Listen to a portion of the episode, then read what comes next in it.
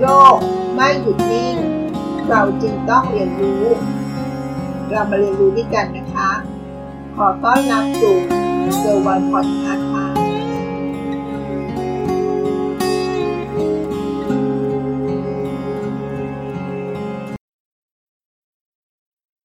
เรามารู้จักนวัตกรรมอันหนึ่งนะคะ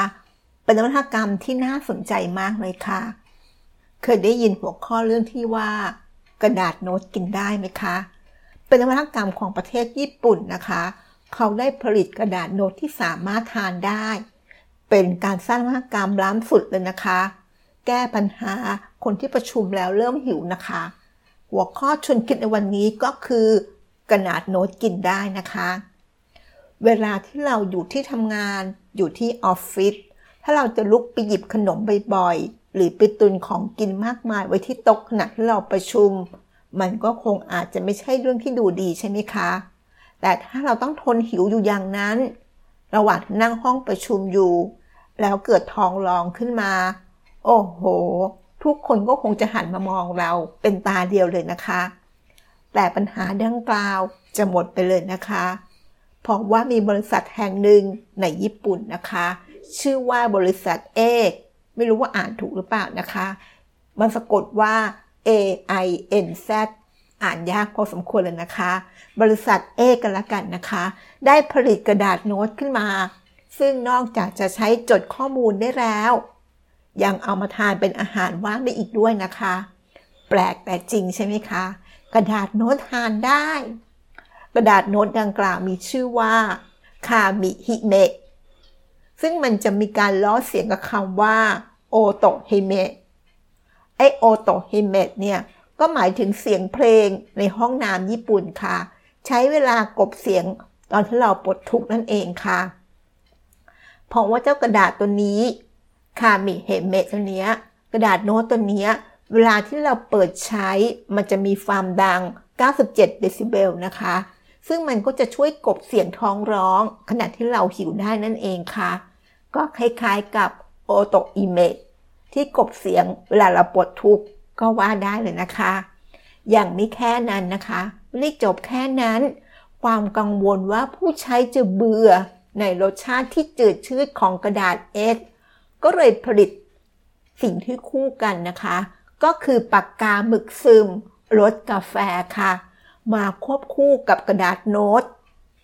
ซึ่งสามารถใช้จดและก็เพิ่มรสกระดาษ ให้เราละมุนปาก เวลาเราทานกระดาษโน้ตได้ด้วยนะคะ กระดาษโน้ตคามิฮิเมะนี้ เขาทำมาจากแป้งมันฝรั่งนะคะ ซึ่งนอกจากจะใช้จดข้อความแล้ว แก้หิวแล้ว ยังลดขยะลงได้นะคะทำให้โต๊ะทำงานของเราสะอาด ไม่ลกไปด้วยขนมอีกด้วยค่ะ จะเห็นได้ว่าตัวอย่างที่เรากล่าวไปนี้ทำให้เรานึกถึงสินค้า ที่มีลักษณะเป็นลักษณะของมัลติฟัง c t นะคะ ของของสิ่งหนึ่งทำหน้าที่ได้หลายอย่าง อย่างแก้วของพิซซ่าฮัทที่ใส่ได้ทั้งน้ำและอาหาร หรือไม่ก็กล้องวงจรปิดของเซี่ยวมีที่นอกจากจะบันทึกภาพแล้ว อย่างแจ้งเตือนอันตรายบนมือถือได้ด้วยนะคะ หรือแม้กระทั่งเครื่องสำอาง เช่นครีมกันแดด และมอยเจอไรเซอร์ ที่อยู่ในขวดเดียวกันนะคะ เหล่านี้ก็จะเห็นได้ว่าสินค้าประเภทมัลติฟังชันเป็นอะไรที่ผู้บริโภค โดยเฉพาะคนกลุ่ม Gen Z ที่มักจะชื่นชอบไม่น้อยนะคะ และคนกลุ่ม Gen Z นี้ ถือว่าเป็นกลุ่มกำลังซื้อสำคัญในอนาคตของเราด้วยนะคะ ถ้าสินค้าของเราสามารถแก้เพนพอยของผู้คนได้หลายจุดในชิ้นเดียวกัน ที่เรียกว่ามัลติฟัง c t ชันนั่นเองค่ะ ก็จะยิ่งเป็นสินค้าที่ผู้คนอยากมีไว้ในชีวิตประจำวันนั่นเอง และถ้ายิ่งตอบโจทย์เรื่องสิ่งแวดล้อม อย่างที่กระดาษโน้ตคามิเฮเมะช่วยลดขยะได้ด้วย ก็ยิ่งได้คะแนนขึ้นไปอีกนะคะ นวัตกรรมกระดาษคามิเฮเมะจะวางขายทั่วโลกเมื่อไหร่ก็ยังไม่ชัดเจนสักทีเดียวนะคะ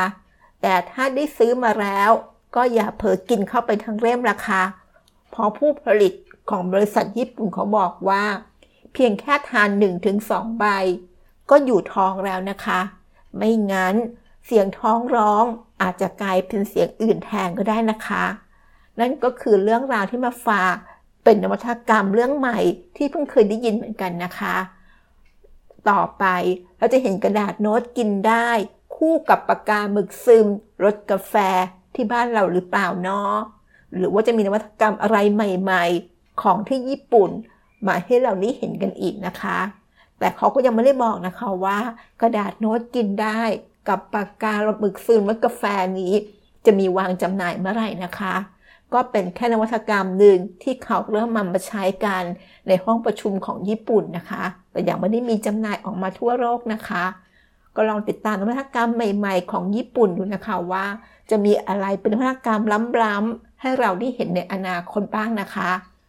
หวังว่าเนื้อหาที่มาฝากกันวันนี้ จะได้เห็นนวัตกรรมอะไรใหม่ ๆ แปลกๆ